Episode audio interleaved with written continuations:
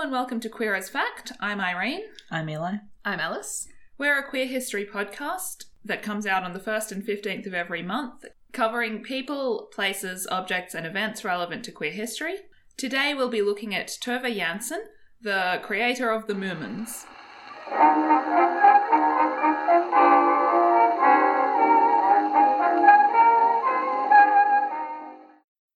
We have a few content warnings for this episode. There are mentions of anti Semitism, period typical homophobia, World War II happens, and there's one mention of suicidal thoughts. If any of that is something you need to skip, go ahead and find a different episode. But Should you explain what a don't know. moomin is? Oh, Yes. yeah. So, probably not everyone knows what a moomin is. Well, they're the most delightful species. They're very chubby. They look kind of like hippos, but upright. yeah, they're characters which appeared They're- in her children's books and comic strips and many other things. Mm, You can visit our blog and we'll put many pictures of Moomins for you. yeah, welcome to Moomin Week on the blog.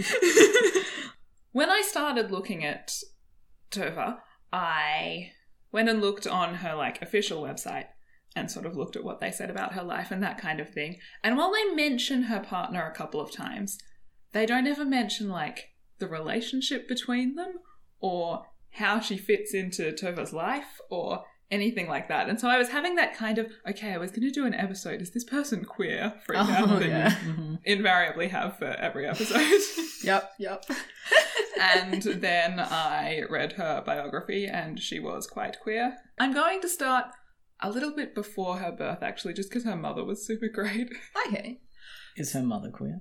Not as far as I know, but her mother is just quite cool. So her mother's name is Signe Hammarsten. hmm She's generally referred to as Ham, like even by her children. That's very That's quite cute. funny. Like Tova is always writing in her diary, like saw Ham today, and that kind of thing. So what country are we in? Ham is born in Sweden, Okay. but we're in Finland ultimately. Okay, hmm. my main question was do does ham mean anything in these people's language? I don't know. Okay. So she was born in 1882 in Sweden. She was apparently very physically active. I'm told she enjoyed sailing, hiking, skiing, and was a crack shot. And she preferred to ride with an ordinary saddle rather than side saddle. Like a reasonable person. We've had side saddles come up before, and every time I'll make this comment. It's nonsense. The biography that I was reading told me that at one time Ham performed as a circus rider to the King and Queen of Sweden. Sure. I was not very convinced, but I wanted to put that in anyway. Okay. There was no citation for this. she also started a troupe of girl guides before there were Swedish girl guides. Oh. She heard about them overseas and was like, this sounds cool. And started some girl guides. And she was a suffragette. Good. Good. She's generally quite cool. Hmm. Ham is a drawing teacher in her like 20s and then she decides she wants to become a like artist on her own so she goes to Paris to study art where she meets Victor Jansson who is Tova's father. Victor was born in 1886 so he's 4 years younger than Ham and he is from Helsinki.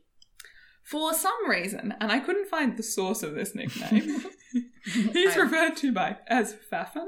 Faffan. So how's, they're how's that spelled? F A double F A N. Okay, good. Faffan. So and ham. yeah, that's what like Tova calls them in all her writings. Oh. No wonder she ends up doing children's books with parents called Faffan and Ham. yes. Did you try just like looking up if Faffan had any meaning in Swedish? and Finnish, presumably. Uh he's a Swedish Oh, speaking a, okay. Finn, so probably in Swedish. I found they suggested it was related to, I think, Fafa, which is grandfather, which they thought he may have got at school Okay. for some reason, but they really didn't know. so he is studying art in Paris on a scholarship, and he and Ham fall in love and get married, and she falls pregnant, and the new baby is Tova.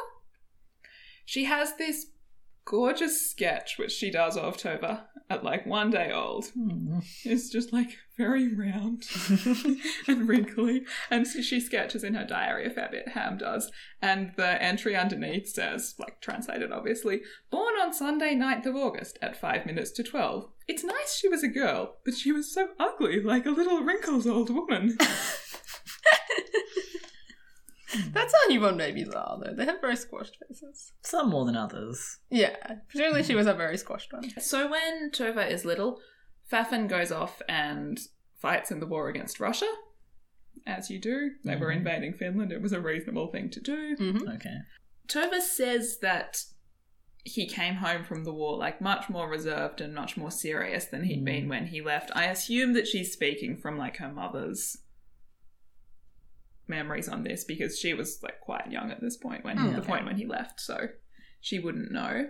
Generally the family still seems to have been like very stable and very happy. She spends the summers with her mother's family on the island of Helsingfors which sounds just like very idyllic. Hmm. Her mother's got this large family and they rent out this island. Hmm, sounds good. So is Tova the only kid? At the moment, later she has two younger brothers. Okay. The youngest of them is 12 years younger than her. hmm He does important women's work later. Yeah, so the rest of the year, the family lives in Helsinki. As a child, she was very interested in like writing and drawing, partly just because this is what she saw her parents do all the time. Her Mhm. mother was an illustrator, her father worked as a sculptor. Yeah. And so she's always producing these little like children's books, Hmm. Which are very cute. Do we still have them? Yeah, there are like pictures from them in the book. I will find them for you later. And sometimes she'll put in like the little title, upcoming titles from Tove Jansson's publishing house. Oh, that's so cute. and like list little books she's planning to write later. Hmm. That's very good. But she soon kind of grows up from here to having sort of real adult ambitions in illustrating and being published, that kind of Mhm. thing. Her career as an illustrator begins in 1928. I think she's 14 at this point, or 15, when her grandmother fell ill and Ham was busy caring for her mother, and so just kind of, I think she just kind of left the work, and Tova was like, well, I guess I'll take this commission. wow. And so she does some illustrations for a children's newspaper. That's a very enterprising 14 year old. Hmm. She's a very enterprising person generally. Mm-hmm. Um, she was quite anxious about it at the time, I guess, understandably. Hmm. Yeah. Wow. But the editors seemed to like her work and they published her illustrations like several times over the next few years. Did she have a style quite similar to her mother? Like, was she passing this off as her mother's work? Or was she just like, you didn't expect this, but here's my stuff? And they're like, all right, great. I think the latter. Okay. She also wanted to publish a, a children's book. She talks about being sort of 14 or 15 and cycling from publishing house to publishing house in her town, trying to like give them her manuscript Oh my god. Aww. and be like, publish my book.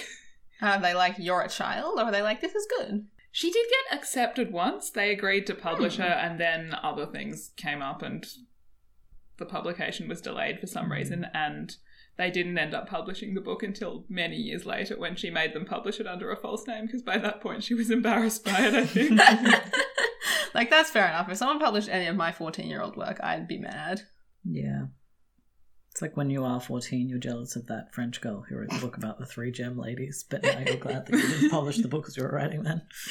Yeah. yeah, yeah. It's like I remember being so angry that the Eragon guy got published. Anyway, in 1930, and I think she was 16 at this point, she finishes high school and moves on to the Stockholm Technical School, where she intended to study industrial illustration.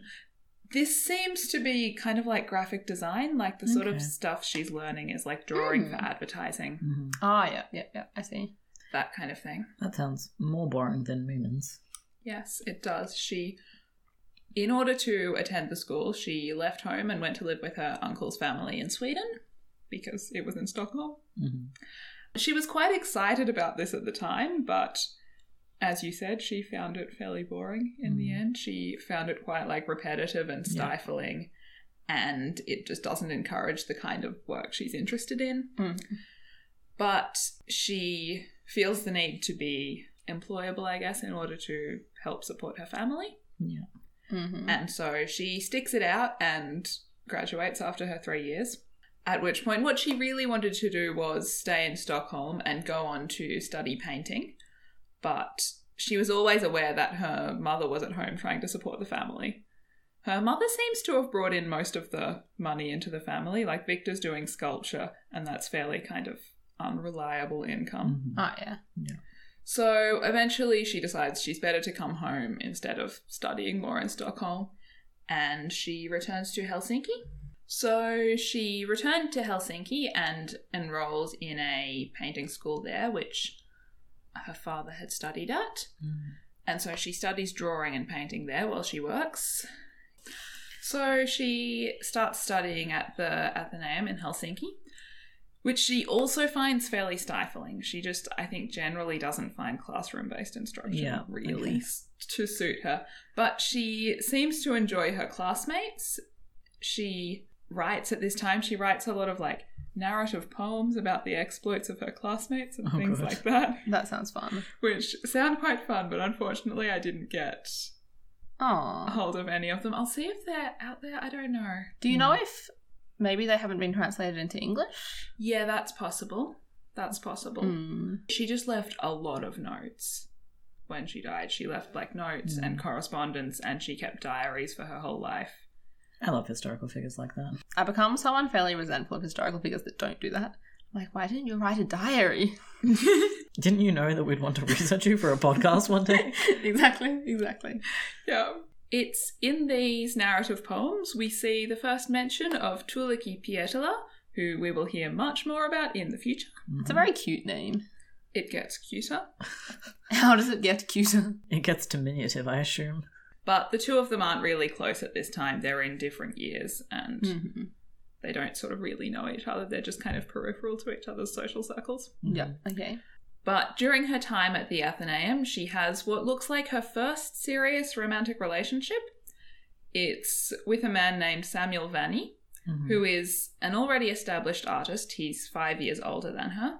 She seems to be like genuinely quite in love with him. She describes looking at the portraits that he paints of her with a joy that hurts Mm. and believes that his paintings of her could not be so beautiful if he did not love her. Oh, that's So- sweet.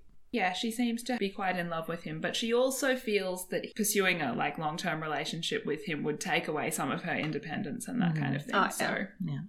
she doesn't really know where to go from there. She keeps the relationship secret from her parents, particularly her father, who she feels wouldn't approve, one for the age difference, which is 5 years, so I'm not sure why she was worried about that. How old is Mm. she? She must be 20. I mean, I think that's fine, but I can also see why a parent might think that was a bit uncomfortable. Yeah, I guess so.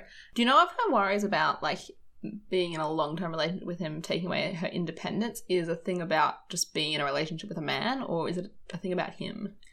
It's generally a thing about relationships with men. It's something she talks about a lot in later relationships. Mm, okay, yeah. The second reason she keeps the relationship secret is that Sam is Jewish and she doesn't think her father would approve. Mm. Well, he's dead to me. He He's dead to me. he's quite ideologically bad. Okay. He seems to be generally like a good parent, like he doesn't cause direct suffering, but he's ideologically a bad thing. I mean, I have to keep my boyfriend a secret because he's Jewish. Sounds like causing her suffering and being a bad parent. Mm. They do eventually find out, and while they tell her that that they're opposed to the relationship, Mm. they don't sort of force her to do anything about it. Okay, so her mother is Ham also opposed to the relationship? It's not really said, I don't think. The concerns that she's talking about are concerns about her father and his anti Semitism Mm.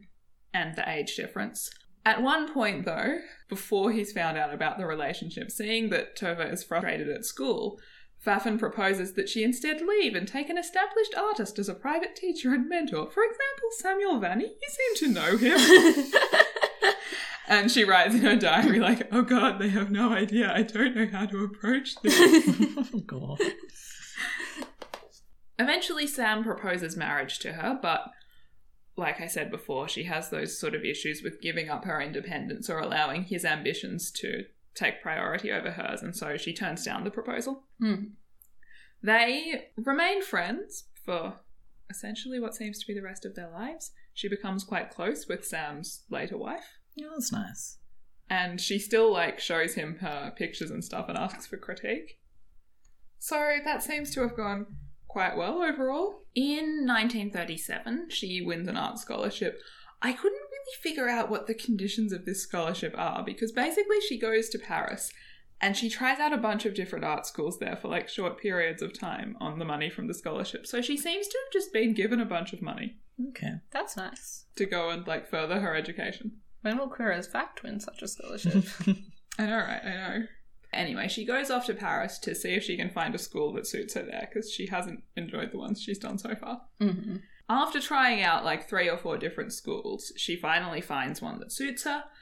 It's smaller and less well known than most of the schools that she's been at before. It doesn't have the same kind of reputation, but she finds that that offers her kind of the freedom to explore the things that she wants to, hmm as well as still having that kind of guidance and instruction.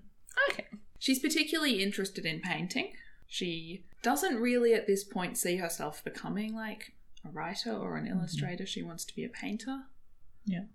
Do you know what sort of painter she wants to be? Like a portrait painter or a landscape painter or like She does a fairly wide variety of things. She paints landscapes, she paints portraits, she paints still lifes, she paints a lot of things. Okay.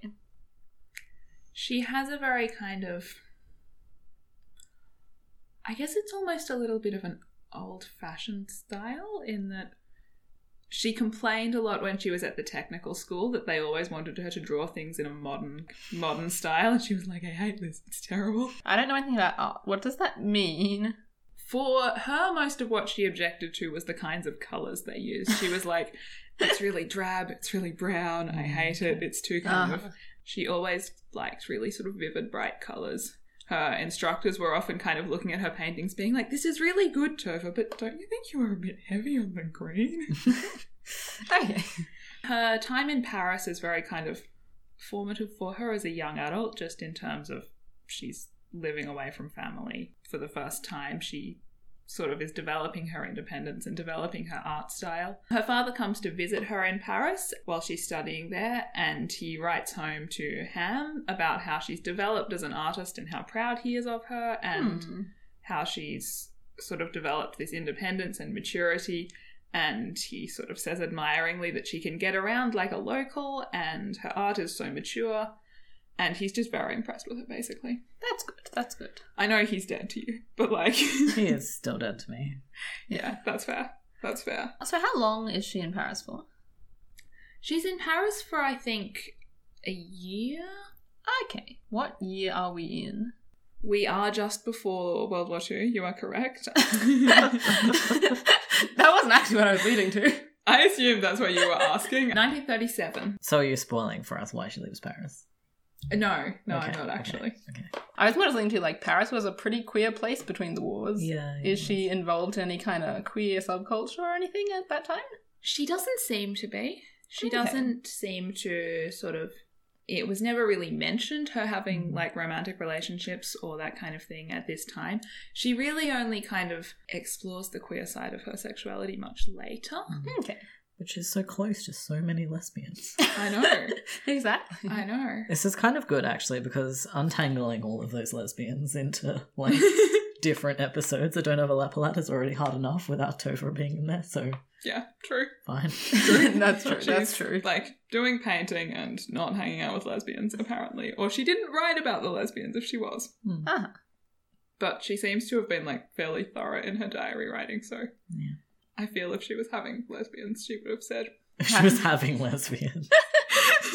Okay. anyway. She spends so she spends about a year in Paris and then a little more time traveling around the rest of Europe. She goes to Italy and writes a bunch of letters home to her family telling them how great it is, how much she's learned from looking at the museums and that kind of Hmm. thing, and how she'd love to live by the sea. Hmm. And please don't worry, Ham and Faffan. I know there's a war coming. I know what I'm doing. I'm staying safe. oh, that's good. I'm glad she's staying safe. And then when the war is coming closer, so in 1938, she decides, look, this is probably sensible. I'm going to leave Italy now. And she comes home to Finland, where she gets a job drawing political cartoons for a magazine called Garm. What is GARM? I do not know what Garm means. I can find out. I think we should. Google Let translate GARM. Garm. G A R M. So Garm's just some nonsense. GARM's just a word. I'll ask my Swedish friend if she knows what Garm is. Yeah. She'll be like, what is this text?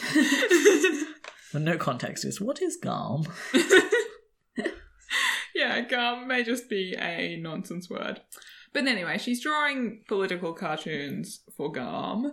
Basically, I'm terrified about what these no, she's good. content. Okay, She's good. God. She's good. Don't worry. She's mostly like anti-fascist, anti-Hitler. She does a lot of like poking fun at Hitler and Stalin. Okay. Okay. That's a pretty safe level of political cartoon. Yeah, she's like on the right track there. These are the first of her works actually where the Moomin figure appears. The Moomins are anti-Hitler. The Moomins are anti-fascist. That's right. I was going to ask when we saw the first Moomin in her life. Yeah, mm. she doesn't call it a Moomin at this point. She calls it Snork. Snork.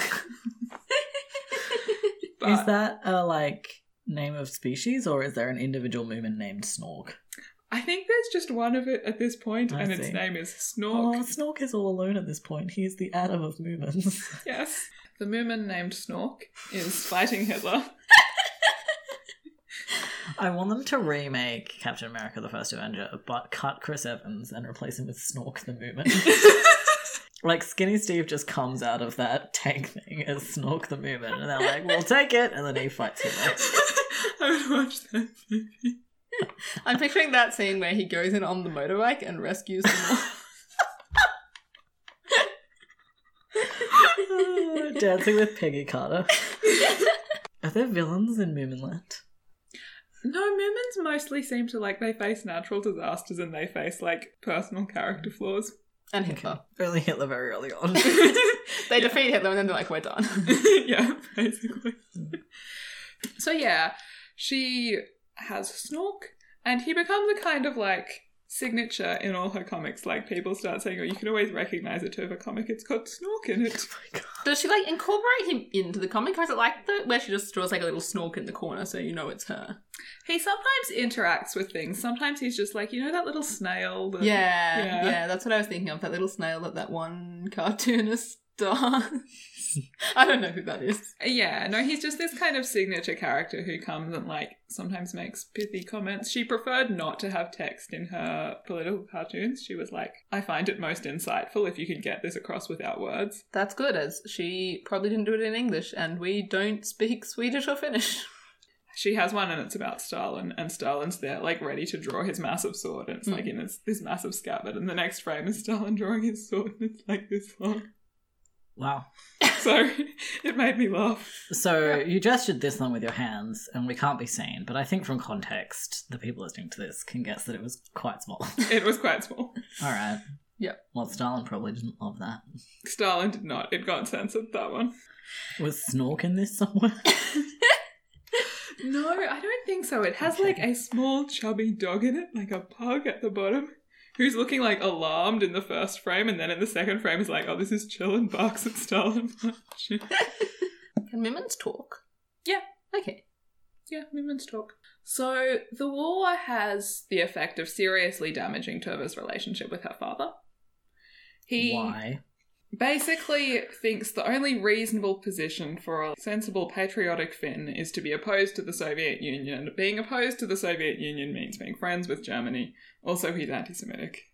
You can see how this is not great. I'm digging him up and killing him again. yeah, okay. she basically thinks he's being unreasonably rigid. He's formed this political opinion in the war with Russia that he fought when she was little, and she's Mm. like, Look, you're not taking the current situation into account. You can't just be allies with Germany. A reasonable line, Tova. Yeah. And she's perpetually angry at him because she also has a lot of Jewish friends, like in her social circles, Mhm. and like left leaning friends, because that's what artists are like. yeah. And so they fight about this perpetually. And she writes at one point to her friend Eva, who is living in America now. She was a Jewish Russian. She decided that was not a cool place to be for a Jewish Russian and then for Mhm. America. Russia's very rarely been a cool place for a Jew to be. Yeah.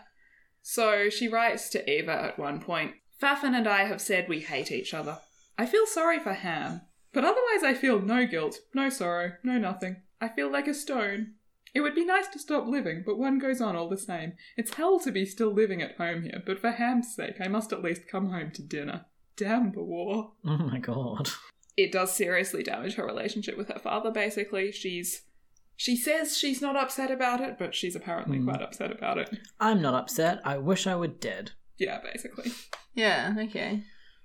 She also, during the war years, she has another lover, the artist Tapio Tapiovaara.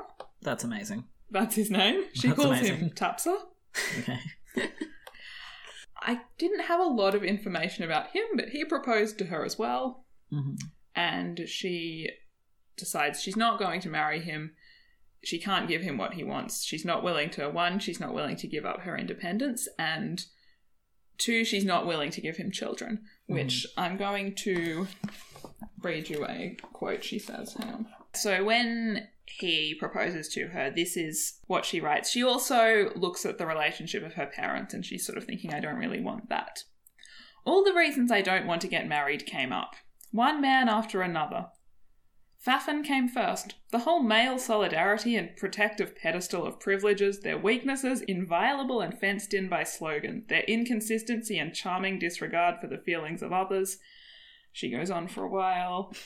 I haven't time to marry any of them. I'm no good at admiring and comforting. I've seen how Faffan, the most helpless and instinctive of men, tyrannizes over us all. How Ham is unhappy because she has always said yes, smoothed over problems, given in and sacrificed her life, receiving nothing in return except children, walk and kill. And she finishes all this with, I refuse to give birth to children who can be killed in some future war. She's basically decided at this point that marriage to a man is incompatible with hmm what she wants Mhm. in her life, and she's not going to have children because humans are bad. Cool. That's where she's at. So the war's really doing a number on her.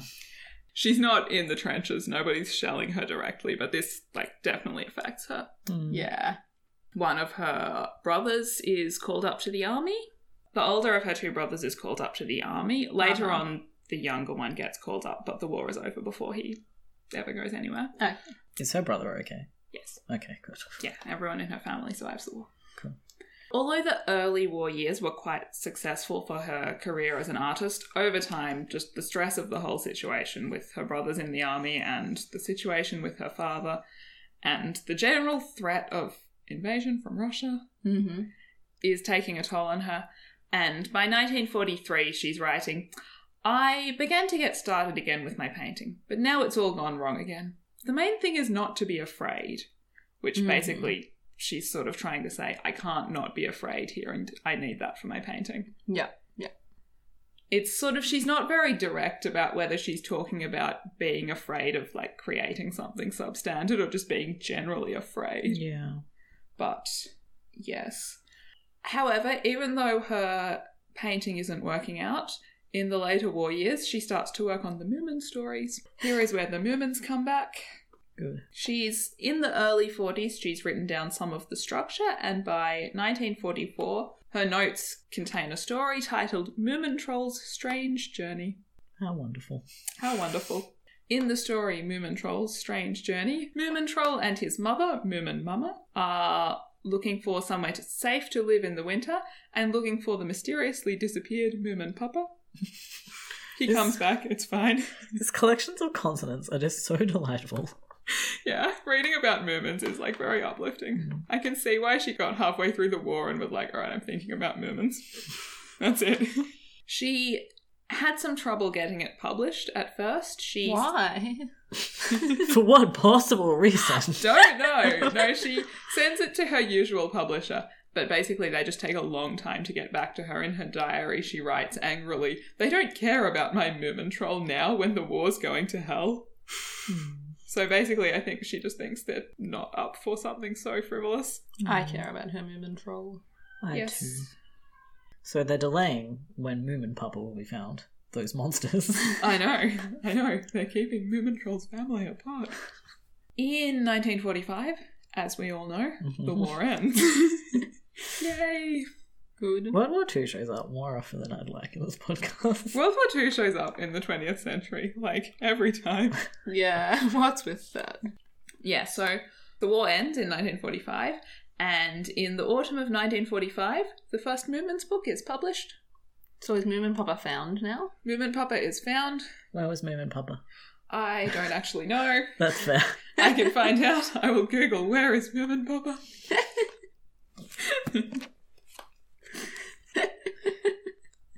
Five seconds.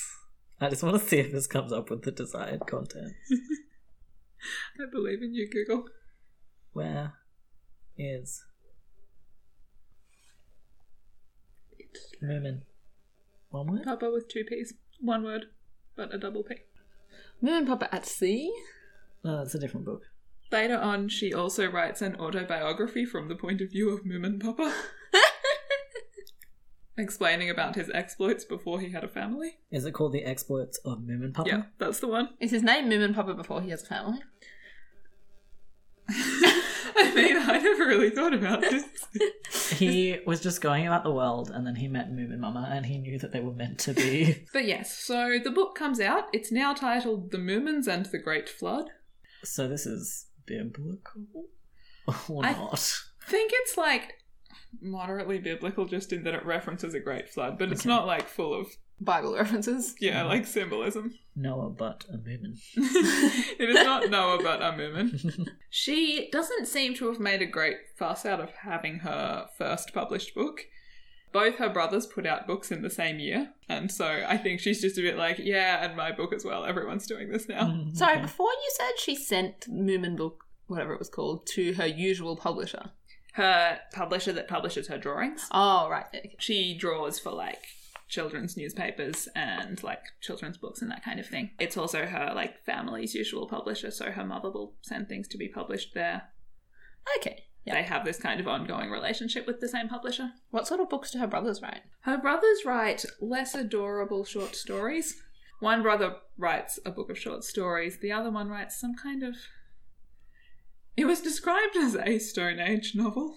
Sure. And I was like, I don't know what's in this. Okay. Good. Anyway, what with both her brothers' books, she doesn't really seem to think that the Moomin book is a huge deal, but she's fairly excited about it. She starts getting ahead of herself and imagining it being translated into English. She writes to Eva, her friend in the US, Do you think the Moomins could come to the USA? That would be enormous fun, and starts talking about getting her brother to do the translation. Aw. Aww. Going back to the Stone Age book, I have an important comment. Yeah. You know those like stereotypical cartoon outfits that Stone Age people wear with the like animal skins? Yeah. Yeah. Imagine a Moomin in that. That's my comment. We can go on now. Do you know how many languages Moomins are now in? All of them. Many. Good. I hope she's very happy. So she gets ahead of herself, and then Japan is like, "We're gonna get ahead of you." Yeah, basically, she gets ahead of herself, and then the rest of the world is like, You thought you were overexcited about this book? Just wait and see. she tends to kind of slip her own, like, views or satire content that really only makes sense from an adult perspective into her Moomin books quite often. Hmm. There's one which I kind of enjoyed later on. She was in Comet in Moominland. The plot of Comet in Moominland basically is that there's a comet coming and they're all alarmed that the comet is maybe going to hit and kill them all. Cool. So Um, they're looking for like somewhere safe to hide. They seem to do that a bunch. Yeah, this seems to be what Moomins do. Can you just verify that the Moomins do not die in Comet in Moominland? The Moomins do not die. Good. It is fine. But so in Comet in Moominland, she has Snork Maiden come to. I say I can't call Snork Maiden a Moomin because Snork Maiden is the girlfriend of Moomin Troll. She is not a Moomin herself. So is she a white upright hippopotamus though? Yes. But she's not a Moomin. No. I thought that was what a Moomin was. The Moomins are like the family that has Moomin Troll and Moomin Mama and Moomin Okay. Papa. And there are a bunch of other Moomin shaped things, like Snork Maiden and her brother. But Moomin isn't actually the name of the species. it's hard to say. And then there are some other things that aren't Moomin shaped in these books, but are also like cute and have little names like, Snufkin. yeah, Snufkin. And what's the other one called? Hattie. I loved that one. Okay, I'll stop trying to understand the classification of Moomin-like creatures. You can make like a dichotomous key. oh my god, I haven't thought about dichotomous keys in like 10 years. I enjoyed Dichotomous Me Keys. too, me too. Like, gonna organize turtles. yeah. yeah, yeah, so she has Snork Maiden come to this meeting that her brother Snork has called about how they should deal with the impending comet. And she basically calls him and the other men at the meeting to account for spending too much time talking and wasting time and not enough doing anything. You make such a fuss about it all, she says. It's quite simple. All we have to do is creep into Moomintroll's cave and take our most precious belongings with us. Which relates directly, and Tova writes about this in her notes and things. Her personal opinion is that there is nothing more idiotic than assembled men being formal. like we've all watched Parliament. yeah. And I just really enjoyed that that kind of went in that she was like, oh my god, men having meetings. I'm going to be angry about that in my children's book. At this time, as well as the war is ending, she has another lover whose name is Atos Wirtanen. This is the man that Snufkin is based on. Yes, He has the hat, he has the hat. and I believe also the pipe. Yes, his surname is Wirtanen, but I don't really know how to say Finnish names, to be honest. So I don't know where you put the emphasis in that name. We have Um, Finnish listeners, don't we? Yeah. So message me and be like, Jesus Christ, you could have like put some effort into that, Irene. Yeah, we're, we're quitting a podcast forever now. Bye. And then we'll just sit here and cry quietly with Moomins. yeah. Yeah, that's what will happen. So the relationship they had seems to have been very kind of free and very open. It causes a lot of sort of talk among her social circles in that way where they're like, you two are doing something which is like slightly pushing the boundaries of what's acceptable here. You need to get married or cut this out. Oh yeah, yeah. She's like constantly felt that she can't be confined in what is expected of her as a married woman. Hmm. Is her social circle not sympathetic to that? Could she not express that with her like friends or I think they're in theory sympathetic to that, and in practice, this just sort of goes on for long enough that okay? People start being like, hang on, what are you doing? Mm. I guess it could be a bit like I don't want to get married. Okay, that's fair enough. Why are you doing all the married things with a man then? If you don't want to get married, just marry him. Yeah. But she didn't feel like their attitudes to relationships or love were the same. Her and her partner. Yeah, her and Atos's. It wasn't very clear in what I read what she thought the problem was, but she writes I know he is scarcely capable of love, at least of what we mean by love, Okay. but okay. she's very fond of him and he's very fond of her, and Mhm. they're generally like they seem quite happy. So I'm not really sure necessarily what she's getting at there. Okay. Another one she writes, and I don't have the quote written down, but but she's like, he loves me the way he loves the sun or the trees or the air, only more. And again, I'm not quite sure what she's getting at there, but she obviously is trying to say that she, he's approaching this in some way which is fundamentally different to the way she is. And Is she just not quite comfortable with some kind of poly thing? With you saying they're very free and open, or what? maybe, I think maybe she's looking for more commitment. Okay. But then on the other hand, she doesn't want. I mean, I guess it's not so much she doesn't want commitment Mm. as she doesn't want the kind of giving up of herself that Yeah. would be expected from a woman in a marriage. Mhm. Yeah. So, yeah, maybe that's the issue there that there's a commitment she wants that she's not getting. Anyway, she seems to have generally been happy with him in spite of this tension. And he proposes that they get engaged, hmm Mhm. which is like the third proposal she's had. She's like this again. Yeah, basically, she turns him down because she thinks their views on relationships don't quite match, and partly because she doesn't want children. Mhm. And she writes again This war has taught me one thing at any rate no sons, no soldiers. Okay. So she's not doing that.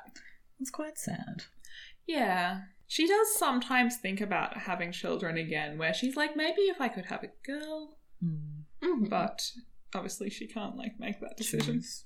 So she's not going to have children at all. It's okay because she has moomins. This is true. She has Moomins. She is the Moomin Mama. Yes. Actually, her mother is the Moomin Mama. Oh. There are only, apparently, there are only two Moomins that she sort of openly admitted publicly were based on people in her real life. Mhm. And one of them is Moomin Mama, who is based off her actual mama. ah, So Ham is the Moomin Mama. good, good. And so, what's the other one that she based on someone in her real life? Ham is the Moomin Mama is the best sentence I've ever heard. we can cross stitch that too for you guys. A cross stitch moomin would be good.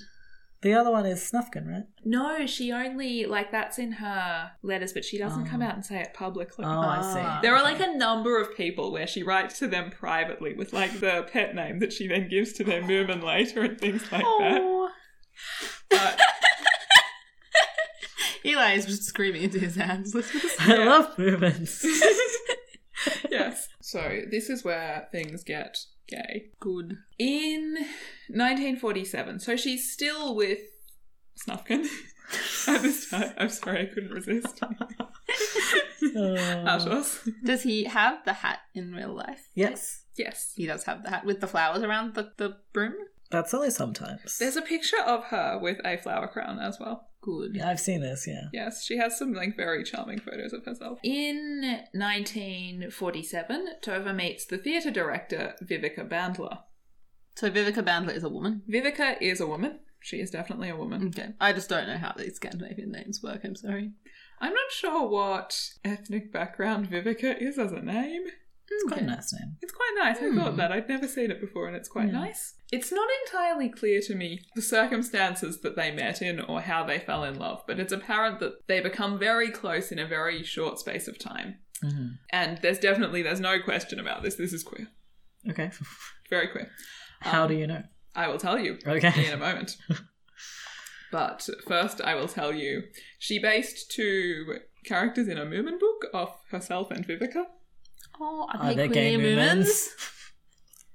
I don't think Moomins. Ha- some Moomins don't have gender. Oh, okay. It's apparently an ongoing. I have a quote at the bottom somewhere from her niece, who now runs the like Moomin Estate. estate. Yeah, who says they used to get letters. Like Tova used to get letters all the time, being like, "Hey, what's the gender of this character?" And she'd be like, "Why do you keep asking this? I didn't draw them one." So I assume are Moomin Mama and Moomin Papa male and female? Yes, I believe so. So- Moomin Troll, I think, is male. Snork Maiden is female. But there are a bunch of more androgynous characters, and apparently they get letters in all the time saying, you know, what's the gender of like this character, and they're writing back saying, look, it's not defined. Whatever you want. Yep, that's good. That's So good. Moomins are almost inherently queer. Yeah. Yes. Moomins are queer and Moomins are everything you wanted. I knew that was a reason I was drawn to them in childhood. and they're so cute and fat. They are. Mm, they They're are. just everything you could want them to be. They're so chubby. It's so good. They're so chubby. Their heads are the same shape as their bodies. Yeah, They're just like a small head on a bigger head. they're like a pair. yeah, they are like a pair. That's Good. So yeah, she bases two characters in a Moomin book off herself and Vivica, which she calls them Thingamy and Bob.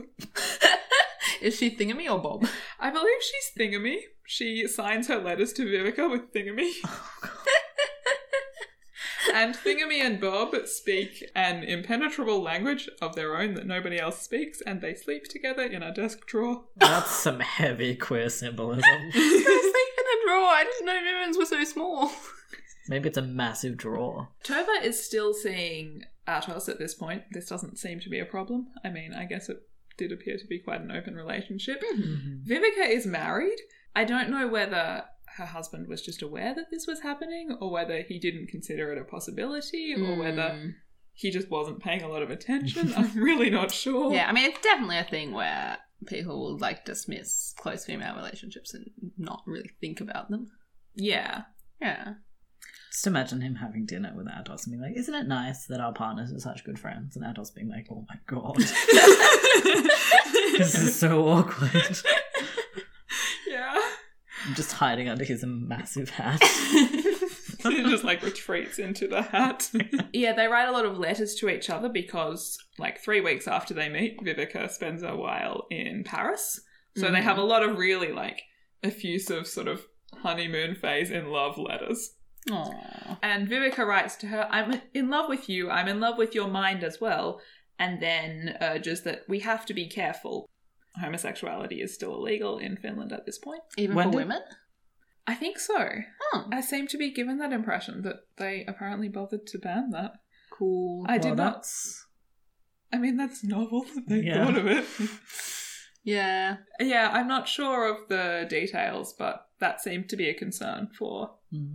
I guess that's both validating and offensive. Yeah, Mm. basically.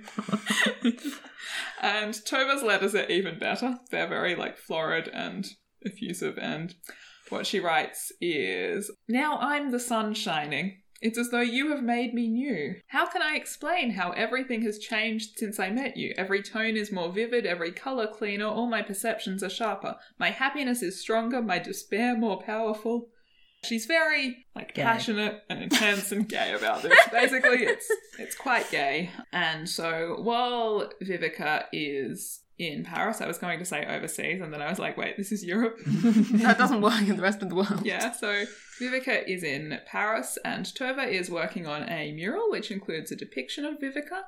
She also writes a poem to Vivica, which I am going to read to you. So she never published any of this poetry, but she did write poems to Vivica. This one she writes, obviously, this is translated.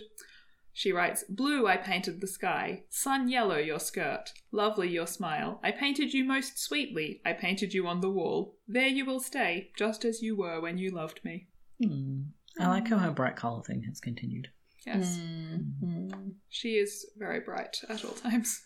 good. Vivica is abroad for a while and they exchange letters a lot.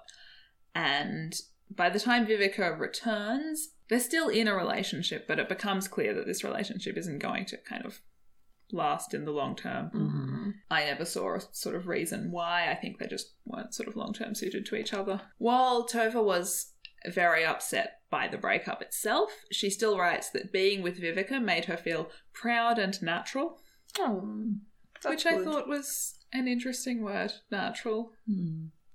But after breaking up with Vivica, she writes to Atos at the end of 1947, proposing the marriage that Oh, he proposed to her and she turned down last time. Okay. what's changed? Why does she want to get married now? Respectability? Is like how is being an unmarried woman at that time as a thing? When she was traveling, it was something that she had trouble with, but she doesn't seem to have at home. Okay. The book I was reading suggested suggested that what she wanted to do here was sort of close the door on relationships with women. What they said, she wanted to close the door on what she referred to as the other side, which is relationships with women, having had such a passionate and turbulent experience with Vivica. I like how paranormal that makes Yes. Later on, she refers to it as the spook side. oh my god. So instead of like a personals column in a Queer Ladies magazine, she gets out a Ouija board. Yeah, yeah.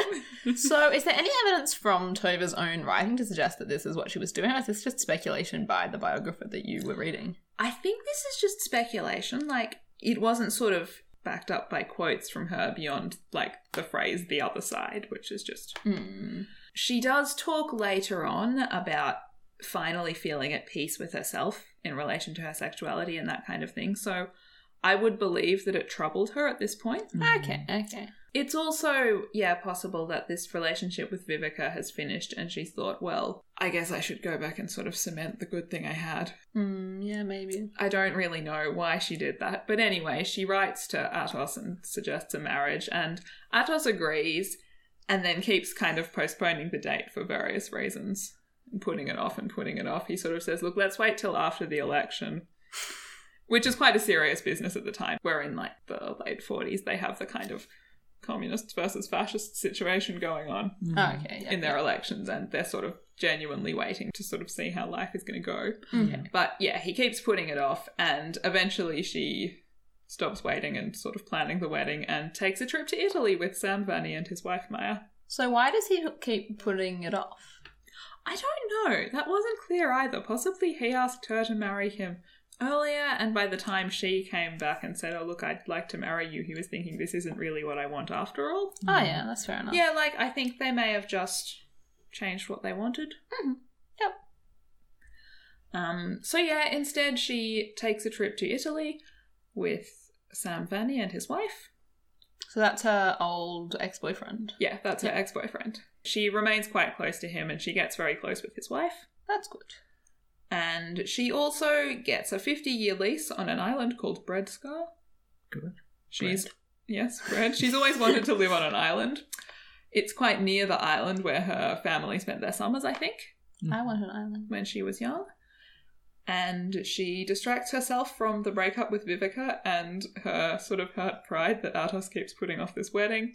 She moves over to the island and spends a few months there living in a tent, writing Moomin books, and building a log cabin. Oh my god. That is the ideal life. Yeah, That's so basically. idyllic. The finished log cabin, incidentally, it looks incredibly legit for something she apparently just built on her own. Good on her. She did a nice job. I mean, her mother founded Girl Guides, right? She was probably Yeah. pretty well trained. Yeah, true. The girl guy just make log cabins in the woods. I don't know any. I've never been a guide. Girl guides can do anything. Bredskär is a wonderful name for a place. It's Yes. both comforting and hardcore. yeah, it really is. It really is. It's like if you called it like Cheese Doom or something. I would live on the island of cheese, dude. Anyway, you can assume through all this time, the Moomins are gradually getting more and more popular. Mhm. hmm. The books are translated into English, as she hoped. Does her brother do it? No, I don't think so. And they go to the UK rather than the US, Okay. but they are translated into English. She writes her first Moomin theatre piece. Oh my god. Wait, how does this work? Do people dress in like big Moomin costumes? They're all padded out like Moomins? Can I get a big Presumably. Moomin costume? Maybe. Next time we record, I'm going to be in a big Moomin costume. So I want you to picture that if you're listening to this. She gets criticism in her Moomin play, hilariously, from an angry parent for the strong language that her Moomins use. What? What do Moomins say? The phrase that, like, is raised in his complaint is something which seems to translate as hell's growl jumps. What? Hell's growl jumps. Like, hell, growl, grr, jump. Like, it's like a nonsense child swear word. But I guess the issue is that they said hell. Yeah, maybe. It's a Ron Weasley swear word. Yeah, it's definitely a Ron Weasley swear word, yeah. She didn't take this complaint very seriously. She was like, no, my Moomins are expressive and emotive. Beautiful. they are permitted to speak. Don't censor the Moomins. They're anti fascist and they will be heard. At this time as well, she starts writing the autobiography of Moomin Papa. it's in first person. I think you should all know that. Does he always have a top hat? Do you think you learn how he gets the top hat? I hope so. I hope so too.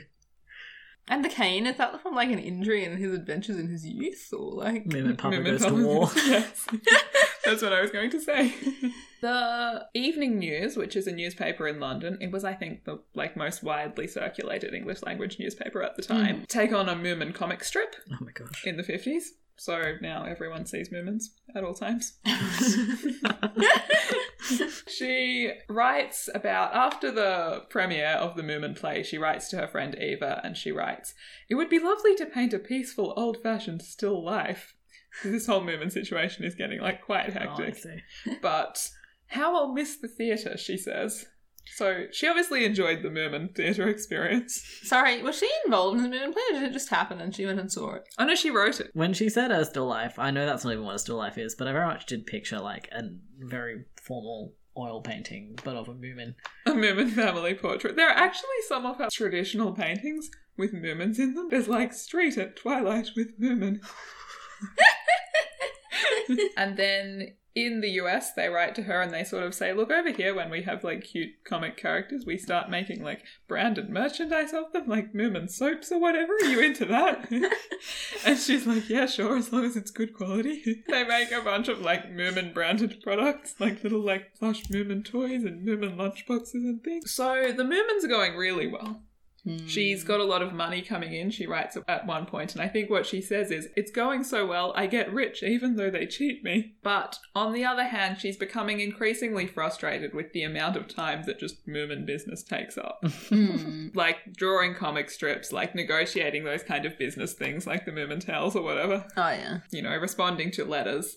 That kind of thing. Her first love has always been painting, and she wants to get more time to Uh-huh. sort of pursue that. But she doesn't get a lot of opportunities because she is busy with Moomins. So, meanwhile, while the Moomins are doing crazy Moomin things and getting famous, her personal life, she's making sort of significant changes in her personal life. In 1952, she ended the relationship with Atos. They sort of mutually agree that the marriage they've spent like five years putting off is probably never actually going to happen. Reasonable. and maybe they should stop this relationship. And so they end the relationship. I believe they remain friends as well. She just seems very good at breaking up with Yeah, she people. really does. Hmm, good on her. And so she writes to Eva in America.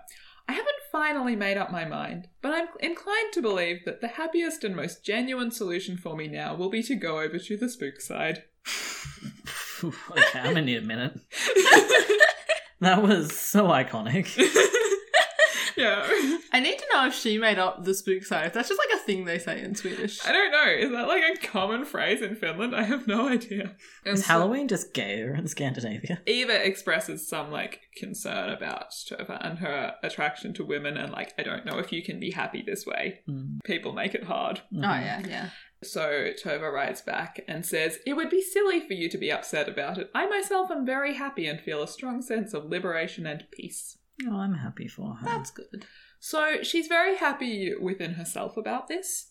She's has more relationships with women and she's basically feels like she's at peace with this and this is what she's Hmm. looking for. But it bothers her that she can't be open about this with either of her parents. Her father, Faffan, manages to ask her about her sexuality, but what she writes is he can't bring himself to say the difficult word homosexual. So he kind of obliquely asks her, and she's like, Yeah, yeah, I'm quite gay. And as for her mother, Ham said nothing. She never said anything. I think she knows, but she doesn't want to mention it.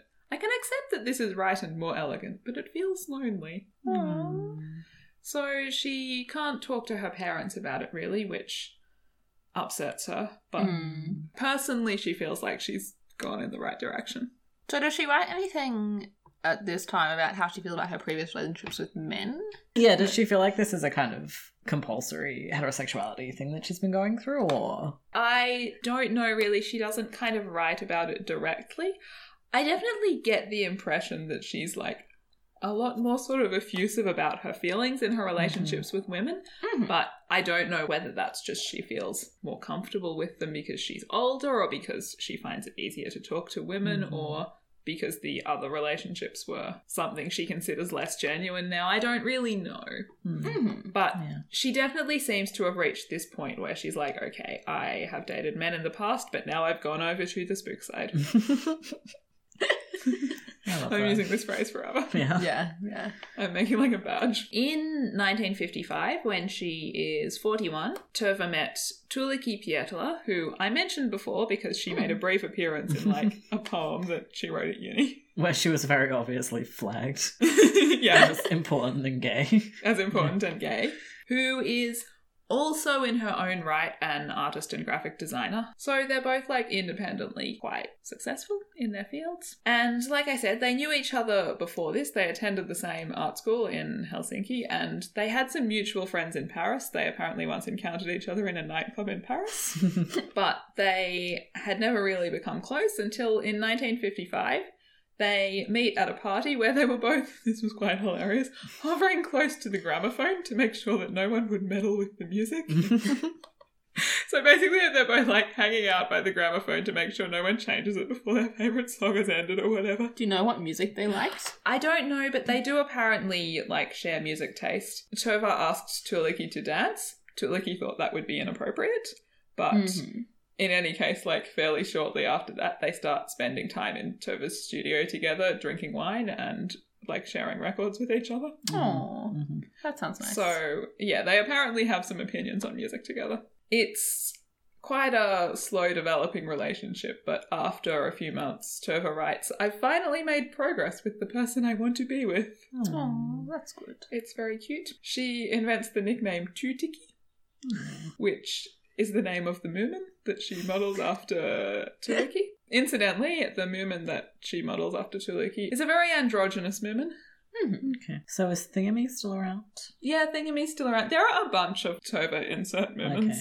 Does Hmm. Thingamy stay with Bob, or does Yeah. Thingamy now get together with? No, Thingamy stays with Bob That's nice. In their drawer. in their drawer. So that's fine. At home, Tutiki is rapidly shortened to Tuti, and that's what they call her for like the rest of her life. That's what Tuti. Tova's family calls her forever. Yeah, they also send each other nice letters. So Tova writes to Tuti and says, I love you, enchanted and at the same time in great peace. I'm not afraid of anything that lies between us. And Tutti writes back, Tova, you can have no idea how much I love you. And they're just very in love, and it's very nice. They move into studios side by side. Hmm. So they're not like in the same studio, they're just in the same building, rooms side by side. So it's very easy for them to be like, I'm done, let's drink wine now. Yeah. yeah. That's good. Which is something Tova has always kind of wanted from a relationship that ability to live and work independently but Mm. together, oh, that's nice. rather than having to kind of give up parts of your Mhm. life to each other. Mhm. So she is very happy. After a trip to Paris with Tutti, she writes to Maya Vanni, so Sam's wife, who she's quite close to now. I would never have thought life could be so happy and peaceful, so friendly, day after day, week after week. Aw. I like that she always describes it as being peaceful when she's in happy relationships. Yeah, I think that's just what she likes. And that's one she says about her relationships with women, and I've nev- never saw it come up about the men, Mm-hmm. that she feels at peace. You know, she was worried that she'd have to give up parts of her life if she Yeah. a relationship with men. So I guess she maybe just doesn't have that anxiety constantly in the background. Yeah, no, women. that's that's true. In 1958, Tova's father Victor died. Shame. Shame, what a tragedy. They'd reconciled somewhat after the end of the war. By the time of his death, he would write her letters that opened with Dearly beloved Tova and ended with Say hello to wonderful Tutti for me. Well, I'm happy for Tova, but he can choke. She was still a little bit stunned, I think, by how upset, like how grieving she was about it. She Hmm. writes after his death, I must have loved Faffan an awful lot despite him being so difficult. Hmm. So, Hmm. yeah, she was quite upset about it. She was much more worried. She thought it would be much harder on her mother than her, Yeah. Oh yeah, yeah. Understandably. So, she was much more worried about Ham than she was about herself. Does Ham live alone from now on? Yeah, Ham lives alone sometimes. Sometimes she spends time on the island Mm-hmm. with Tova.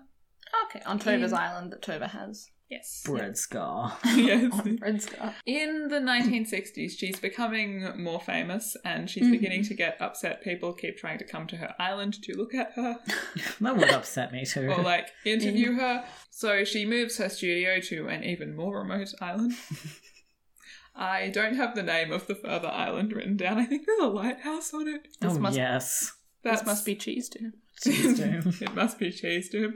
I think at this point is when she writes Moominpappa at Sea on her even more remote island. And this part of her like time of her life is fairly idyllic, honestly. She and Tutti split their time between summers on their remote island and the rest of the year in Helsinki in their two adjacent studios.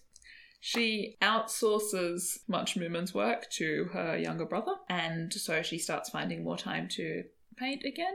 So does she outsource like the business side of things, or does he draw Moomins too? He draws Moomins as well. Okay. He draws some Moomins and does some business things for her.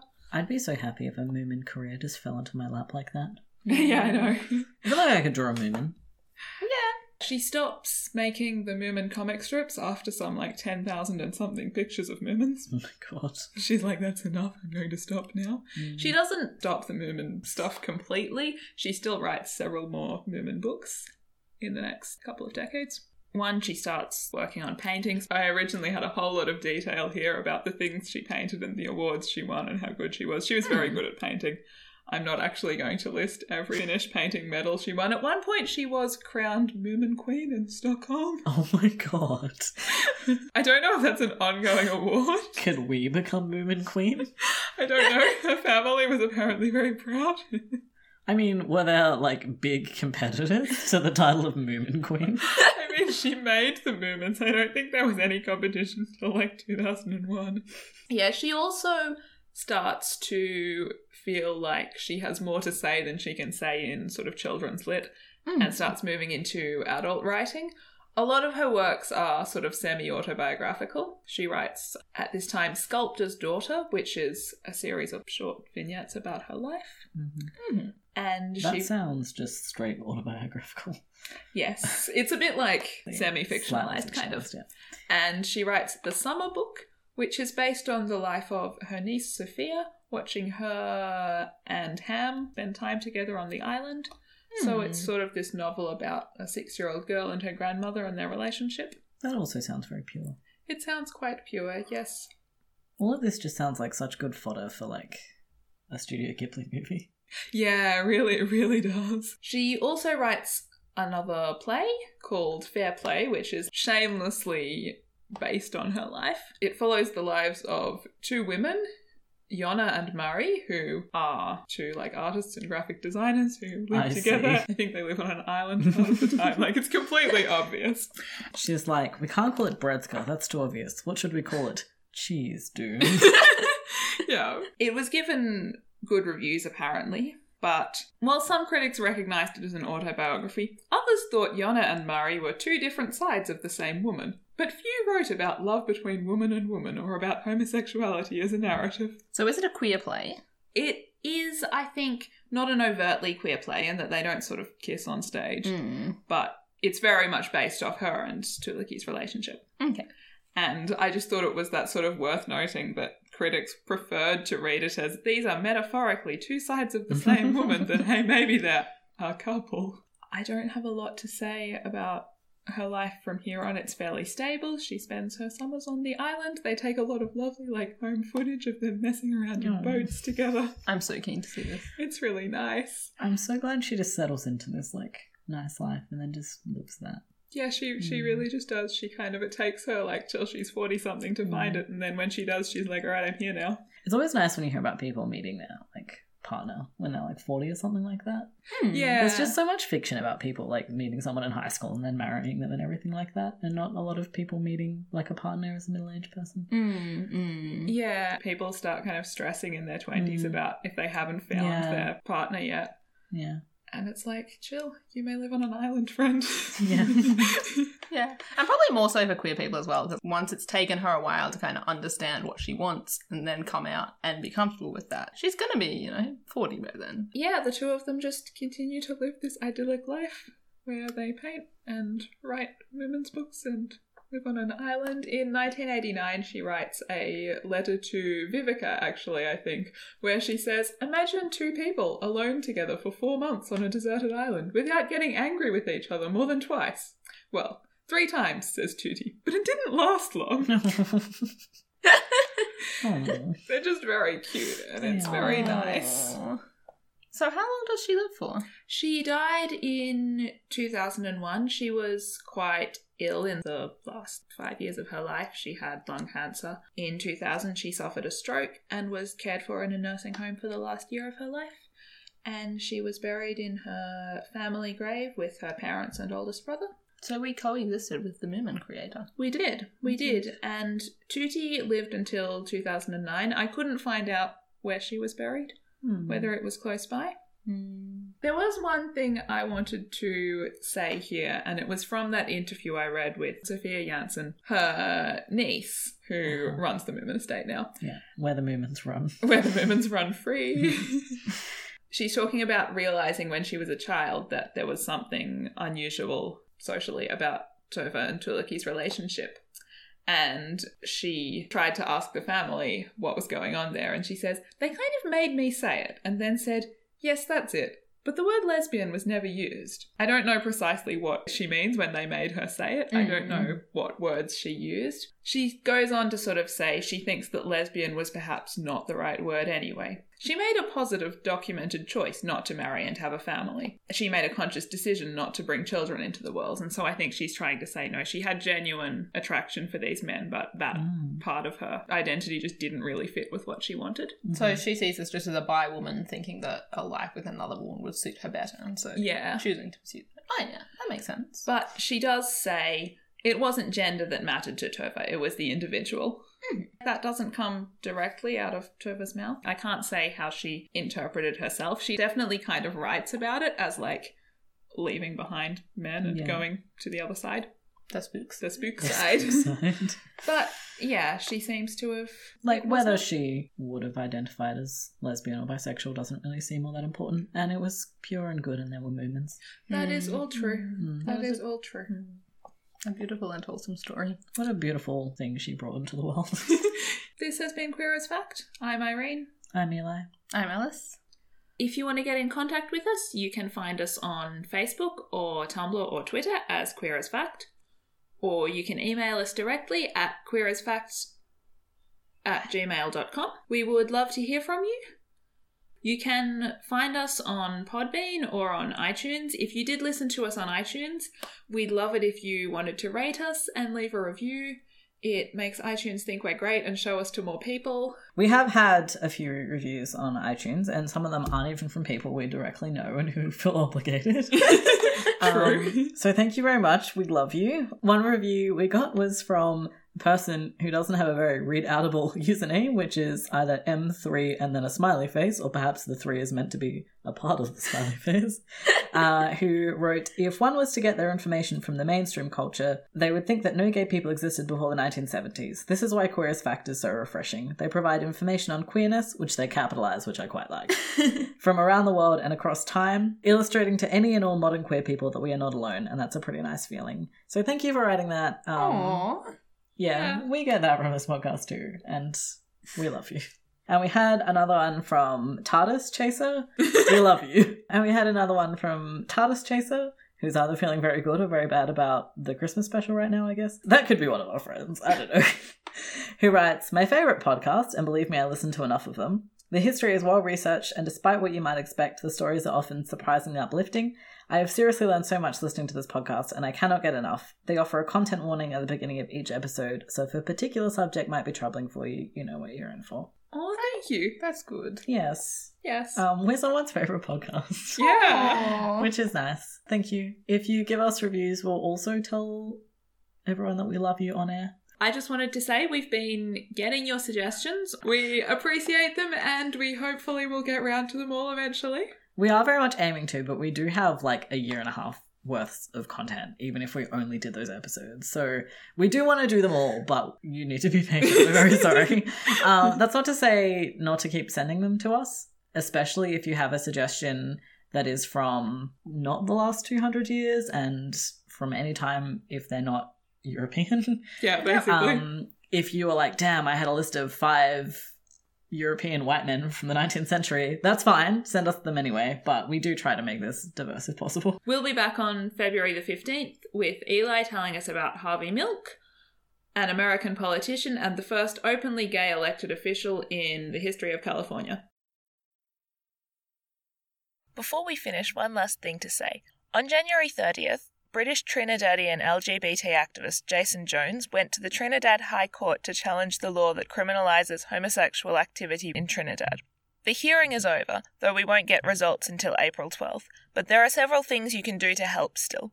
First, if you have any spare cash, donate to Jones' crowdfunding campaign to cover court fees, printing costs, transport, and security for his pro bono lawyers. You can read up and educate yourself and others on this issue. And finally, listen to and share this Trinidadian pride anthem produced by EQ Loves Music and sung by Swedish Trinidadian Sarah Elizabeth Hansen and American Trinidadian Etzia Haylett, which I'm about to play on your way out. The links to all this information, including the crowdfunding link, are available on our Facebook page, our Twitter, and our Tumblr.